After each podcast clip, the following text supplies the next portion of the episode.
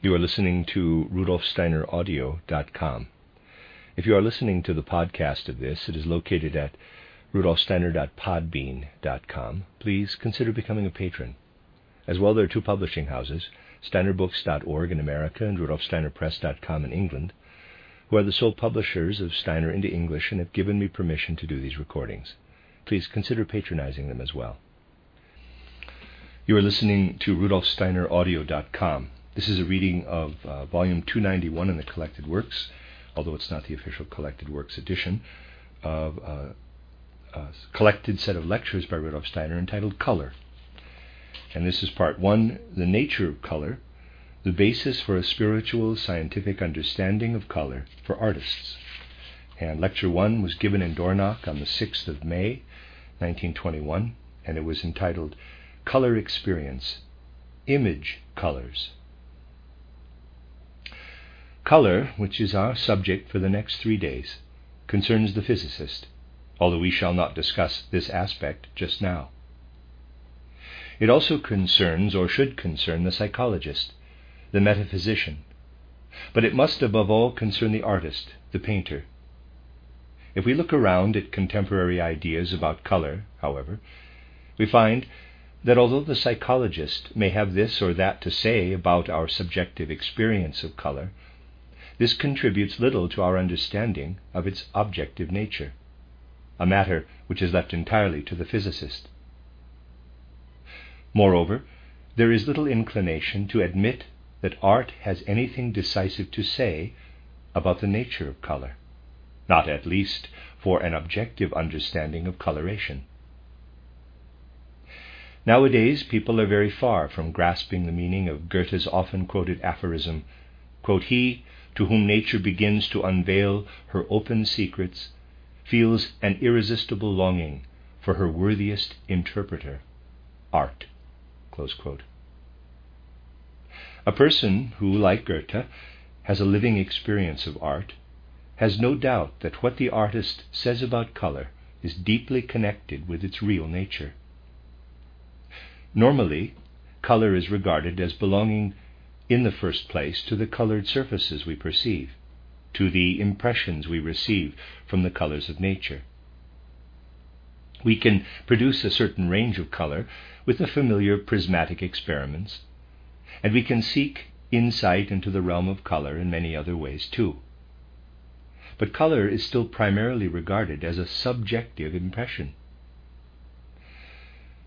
You know that physics has long had the habit, we might say bad habit, of maintaining that the colored world we see around us is present only for our senses, and that, if we are to speak objectively, color is no more than certain vibrations of the finest form of matter, known as the ether. Those who think in terms of such definitions and explanations have no idea how their experience of color is actually connected with a vibrating ether. But when people speak of the qualities of color itself, they refer only to the subjective impression. Then they look around for something else that is objective, and in doing so, they wander far away from color. For in conjuring up all these ether vibrations, nothing is left of the real stuff of our world of color. In order to grasp color objectively, we must try to keep within the world of color itself and not leave it. Then we may hope to penetrate its real nature. Let us try to sink ourselves completely into what we receive through color from the rich and varied world around us. We must feel what is in color if we wish to penetrate into its true nature bringing insight into our feelings. We must surround our feelings about what is living in the color which surround us. Read that again. We must feel what it is in color if we wish to penetrate into its true nature, bringing insight into our feelings. We must question our feelings about what is living in the color which surrounds us. To start with, we must experiment, taking examples which are not too difficult to analyze but have some striking characteristic which can help us to reach the essentials. Let us begin with the color green, spreading it as a plain surface, P L A I N, plain surface in a quite diagrammatic manner. If we now simply let our feelings respond to this color, we can experience something in the green which needs no further definition. No one can doubt that we have the same experience from this color as when we look at the plant colored earth about us. We cannot help it, of course, because it is green. We must disregard everything else the plants mean to us and look only at their greenness. We could very easily insert the most varied colors into our patches of green. We will, however, limit ourselves to three particular colors. Into the first patch I place some red. In the second, a kind of peach blossom color. And in the third patch, blue. Now, from your immediate impression of these three examples, you will agree that something quite different happens in each case. If I look at this red shape within the green, or the peach blossom, or the blue, I have a quite definite feeling from each. The next step is to express what lies in these different feelings as our soul experiences of them. Abstract definitions can achieve very little. We must try to bring out the true character of our actual experience. Therefore, let us try to enter imaginatively into the colors we have here. From the first example, we may have the impression of a green countryside in which I have drawn red figures. It does not matter whether I give them red faces and skins or red clothes. In the second, figures in peach blossom color, which is similar to the color of the human skin. And in the third patch of green, I have painted blue figures. We are not creating pictures, but simply making a definite series of impressions. Imagine you have the following scene before you figures in red, or figures colored like peach blossom, or figures in blue walking over a green meadow. In all three, quite different impressions. Looking at the first, you might say, the red figures in their green surroundings enliven the whole green meadow the meadow becomes all the greener because of the presence of the red figures, whilst the green becomes richer, more living. I should find it disturbing if these red figures were not painted as moving figures.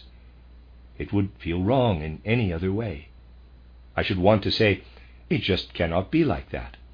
I have to make these red figures like lightning. They must be moving. Still red figures in a green meadow? They are disturbing in their stillness. They are moving because of their very redness. They bring something with them into the meadow which cannot be kept still. We must experience a quite definite range of feelings if we are to gain any insight. The second picture is entirely harmonious. The peach blossom figures can stay there quite peacefully. They can stay there forever. My feeling tells me that these peach blossom figures have no especial relationship with the meadow and do not affect it by making it seem greener. They are quite natural. They can stand where they like without troubling me. They have no inner connection with the green meadow. Now let us look at the third example blue figures in the green meadow. The green surely does not remain unchanged. The blue begins to dissipate the green meadow in which the figures stand. The meadow's greenness is paralyzed. It is no longer green. Let us try to grasp imaginatively what is going on. Blue figures, they could just as well be blue spirits, are wandering about in a green meadow. This then ceases to be green and takes on a bluish hue. The meadow itself becomes bluish and ceases to be green. And if these blue figures were to remain long in the green meadow, it would all slip away from me. Then I would find myself thinking that the blue figures are trying to carry off the meadow and dispose of it in some deep abyss. A green meadow just cannot stay as it is if there are blue figures in it. They take it up and make off with it. This is how one can experience color. And we must be able to have color experience, or we cannot grasp what the world of color is at all. The imagination is a fine and beautiful instrument, but we must experiment with it if we want to discover this for ourselves. We must ask what happens to a green meadow in which red figures move. Does it not become more vividly green? Its greenness more intense? So that the green begins to burn? The red figures cause such activity in the green which surrounds them that they themselves can no longer stay still. They must run about. And if I want to paint in the right way, I cannot paint people who stand still as red. I would have to paint them as if they were dancing in a ring. A ring of red figures dancing in a green meadow would appear quite natural. On the other hand, figures the color of the human skin could stand in the green meadow just like that for all eternity. They are quite neutral toward the green meadow. They remain just as they are without changing in the least. Quite different from the blue figures who make off with the meadow, taking its greenness from it. In order to discuss our actual experience of color, we need comparisons. A crudely Philistine approach will not let us experience color at all. We must make comparisons, but not the usual Philistine kind of comparisons, to say, for instance, that one billiard ball pushes another, stags push, also bullocks and buffaloes, but not billiard balls, in actual fact. We have to speak of thrust in physics because we need the support of analogy in order to speak at all. This makes it possible to look into the world of color as it is. It is within that world we must seek the real nature of color. Let us take a characteristic color which we have already looked at the color green, which we enjoy so much in summertime. We are quite used to seeing this as the color which belongs particularly to plants. There is no other sphere in which we experience a color so intimately bound up with the inner nature of an object as green is with the plant. If an animal happens to be green, we do not feel it must be this color and no other but we have an underlying feeling that it could be some different hue. But with the plants, we have the impression that green belongs to the plant as something peculiarly its own. We can now try through the green of the plant to penetrate the objective nature of color instead of remaining as hitherto within its subjective aspects. What is the plant which can reveal the color green to us in such a special way? From spiritual science, you know that the plant owes its existence to the fact that besides its physical body, it has an etheric body. It is the etheric body which is the source of life in the plant, but the etheric body is not green. What makes the plant green is to be found in its physical body. Although green belongs to the plant in a most intimate way, it is not the essential nature of the plant. That lies in the etheric body. If the plant had no etheric body, it would be a mineral, and it is the mineral nature of the plant that appears as green. The etheric body is quite a different color, although it does reveal itself in the plant through the green of the mineral element. If we study the green of the plant in relation to the etheric body, we have on one side the true nature of the plant, which lives in the etheric world, and on the other the green, which has been drawn off and separated from the plant. But in taking green from the plant, it is just as if we had made a copy of something.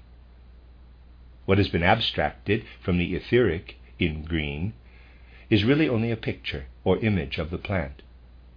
This image, so characteristic of the plant, can only be green. In green, we have the image of the plant. If green is regarded as the essential plant color, then it must also be regarded as a picture or image of the plant. In green, we see the especial character of the plant as image. This is absolutely essential. In the portrait gallery of an old castle, it is obvious that only portraits of the ancestors hang there and not the ancestors themselves. Usually, the ancestors themselves aren't there, only their portraits. In the same way, the essential plant is no more in the green than the ancestors are actually present in their portraits. When we look at green, we have no more than the image of the plant. Now, think once more how green is peculiar to the plant, and remember how the plant is, above all, the most characteristic form of life. The animal possesses a soul, man has soul and spirit, the mineral is without life. Life is the particular characteristic of the plant. The animal has, in addition, a soul. The mineral kingdom is also without soul. Man has, besides these qualities, a spirit. We cannot say of man, animal, or mineral that life is the essential quality. In each case, it is something else. With the plant, life is its essential characteristic. The color green is the image of this life. We can therefore say quite objectively green represents the lifeless image of the living. Proceeding inductively, as the learned should do, we have now arrived at the point where an objective description of the color green is possible.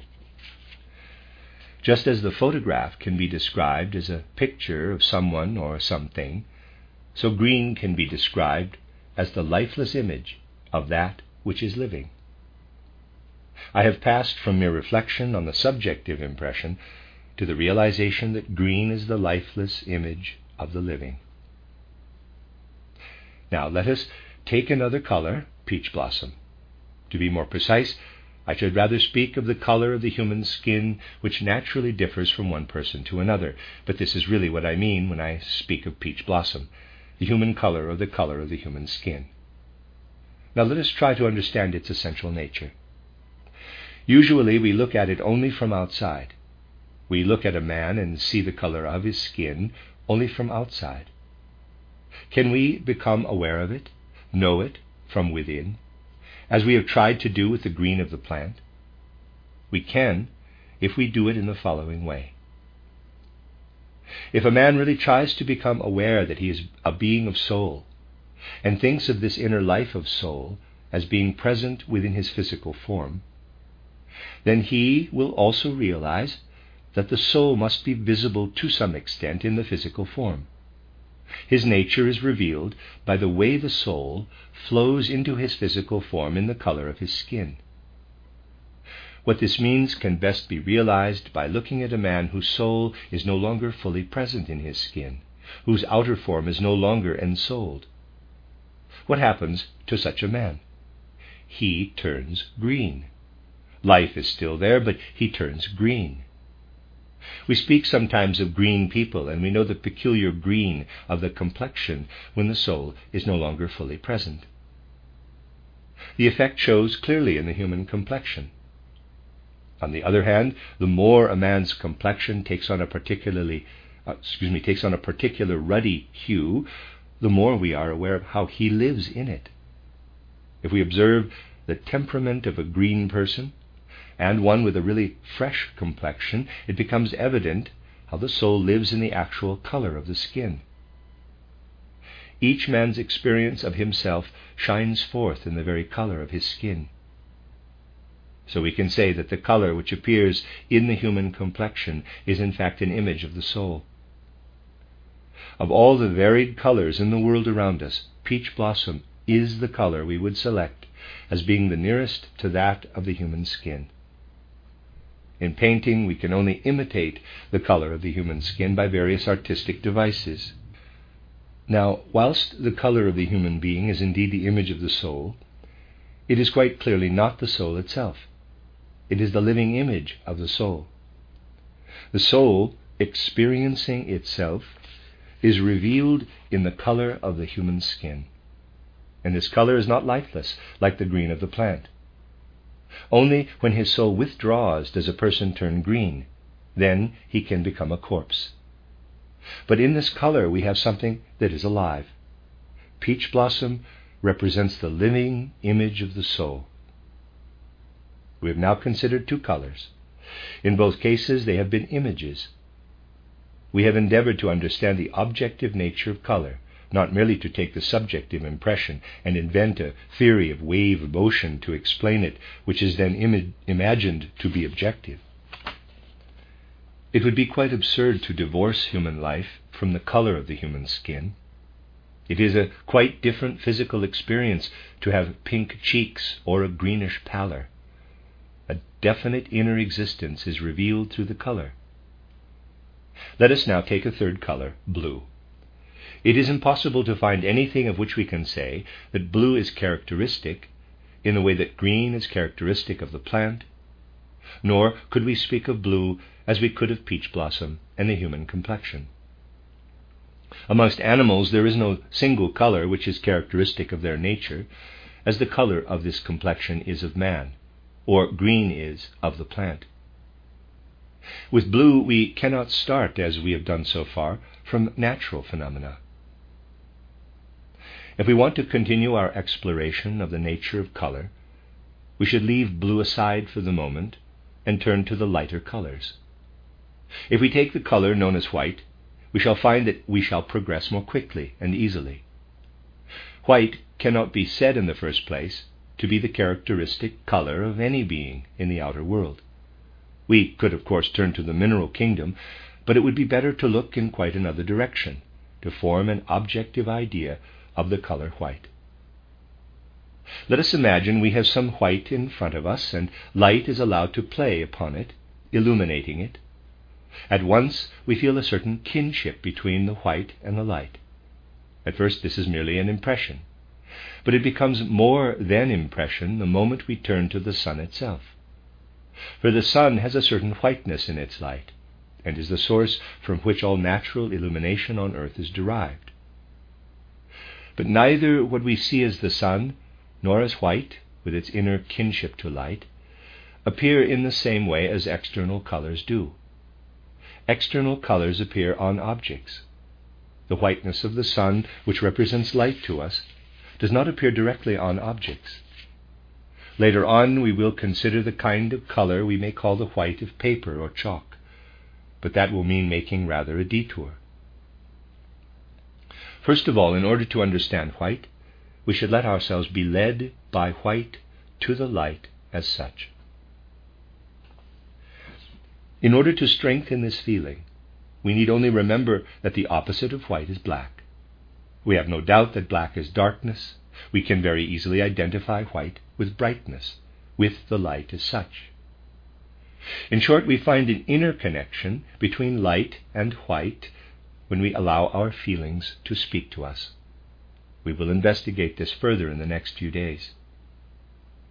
If we reflect on the nature of light and are not tempted to cling to the Newtonian fallacy, but observe things without prejudice, we shall say there is a special connection between white appearing as color, and light. We will at first leave true white on one side. We know of light as such, however, in a different way to the other colors. Do we really perceive light? We would not see color at all if we were not in an, an illumined space. Light makes color visible, but we cannot say that we perceive light just as we do color. Light is certainly present in the space in which we see color. It is the nature of light to make color visible. But we do not see light as we do red, yellow, or blue. Wherever it is bright, there is light, but we do not see the light. Light must fall on something if we are to perceive it. It must be caught and reflected. Color exists on the surface of objects, but we cannot say that light is fixed to anything. It is always in movement. But when we wake in the morning and the light streams around and through us, we become inwardly aware of ourselves. We feel an inner kinship between the light and our own essential being. At night, if we wake up in dense darkness, we feel we cannot reach our real being. We have returned to some extent to ourselves, but under such conditions we do not feel in our true element. And we know, too, that what we receive from the light is a quote, coming to ourselves. There is no contradiction in the fact that the blind are without this experience. The point is that their organism is designed for it. We have the same relationship to light that our capital I has to the world. Yet not quite the same, since we cannot say that because the light fills us we gain our I. Nevertheless, for us to gain this I, light is essential if we are beings with sight. What underlies this fact?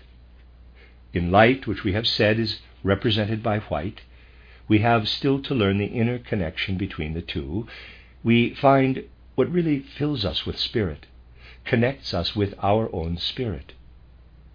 There is a definite connection between the capital I, our spiritual being, and this experience of the light shining through us. If we grasp this feeling, and all that lives in light and color must first be grasped as feeling, we may say there is a distinction between light and that which appears as spirit in the I. Nevertheless, the light gives us something of our own spirit. In such a way, we shall be able, through the light, to experience how the I becomes inwardly aware of itself by means of the light. To sum up, we can say that the I is spiritual, but it must experience itself within the soul. This it does when it feels itself filled with light. We may express this in the formula white or light represents the soul's image of the spirit. Let us now move into, on to black or darkness. It is easy enough to see why I should deal with white and brightness and light at the same time as the relationship between darkness and black. Let us now try to grasp something of their nature too. Certainly, we can easily find something in nature which is just as characteristically black as the plant is green. We need only look at carbon. If we remember that carbon can also become quite clear and transparent, indeed, a diamond, we will be able to understand this connection of blackness with carbon most clearly. For black is so characteristic of carbon that were it not black but white and transparent, it would be a diamond. Black is so integral a part of carbon that the latter really owes its whole existence to the blackness. Carbon really finds its own nature in the blackness, the darkness, in which it appears. Just as the plant has its image in green, so does carbon have its image in black. Now, submerge yourself in black. You are completely surrounded by black. In this black darkness, a physical being can do nothing. Life is driven out of the plant when it becomes carbon. Black shows itself alien to life, hostile to life. When plants are carbonized, they turn black. Life then can do nothing in blackness. And the soul? Our soul life deserts us when this awful blackness is within us. But the spirit flourishes the Spirit can penetrate the blackness and assert itself within it. You can try to learn more about this through the art of black and white, using light and shade on your paper. We will, re- we will return to this aspect later. If you use black on a white surface, you introduce spirit into it. The effect of a black stroke, of an area of black, is to spiritualize the white. You can bring spirit into the black, but this is all that can be brought into it. Now we have this formula. Black represents the spiritual image of the lifeless. It is quite natural that these formula have to be evolved out of pure feeling. You must now try to penetrate still deeper into what they express, and you will see that they really contain a great deal. Green represents the lifeless image of the living. Peach blossom represents the living image of the soul. White or light represents the soul's image of the spirit. Black represents the spiritual image of the lifeless.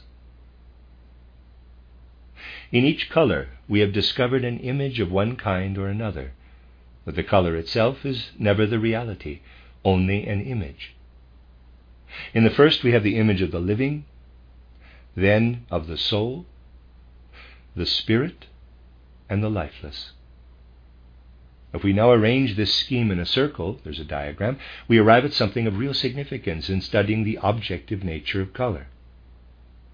From this circle, we can see the relationships between certain fundamental colors black, green, peach blossom, and white. The adjective characterizing each color is found by moving back to the preceding point on the circle.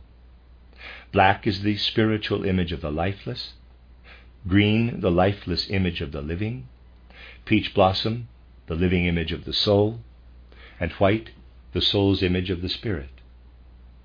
By taking the kingdoms of nature in this way, I am able to ascend stage by stage from the lifeless to the living, then to the realm of ensouled beings, and finally to beings of spirit. In a similar way, I can go from black to green, to peach blossom, and to white. Just as I can ascend from the lifeless through the living to beings of soul and spirit, so the world around me appears in its images as I go from black to green, to peach blossom, and to white. Just as Constantine, Ferdinand, Felix, and so on are real people, and I can follow them down their ancestral line, so can I look at their portraits in turn to see the images of their line of ancestry. The world is there before me with its minerals, plants, animals, and its spiritual kingdom, insofar as man is taken as the spiritual. As I ascend through these realities, nature reveals their images to me. They are reflections cast by nature. The colored world is not reality. Even in nature itself, it is only image. The image of the lifeless is black, of the living, green, the image of the soul is peach blossom, and of the spirit, white. By these means, we are led to the objective nature of color. We had to establish this today so that we can penetrate further into the true nature and being of color. For it does not help in the least to say that color is a subjective impression. It is of no significance at all to the color. To green, it is quite immaterial whether we go and stare at it. But it is far from immaterial that when the living clothes itself in its own characteristic color, this appears outwardly as green. So long as it is not tinged by the mineral, not nor colored in the flower. This is a quite objective matter. Whether we stare or not is entirely subjective. But the fact that the living, when it appears as such, should be imaged in green, that is something quite objective. The end of Lecture 1.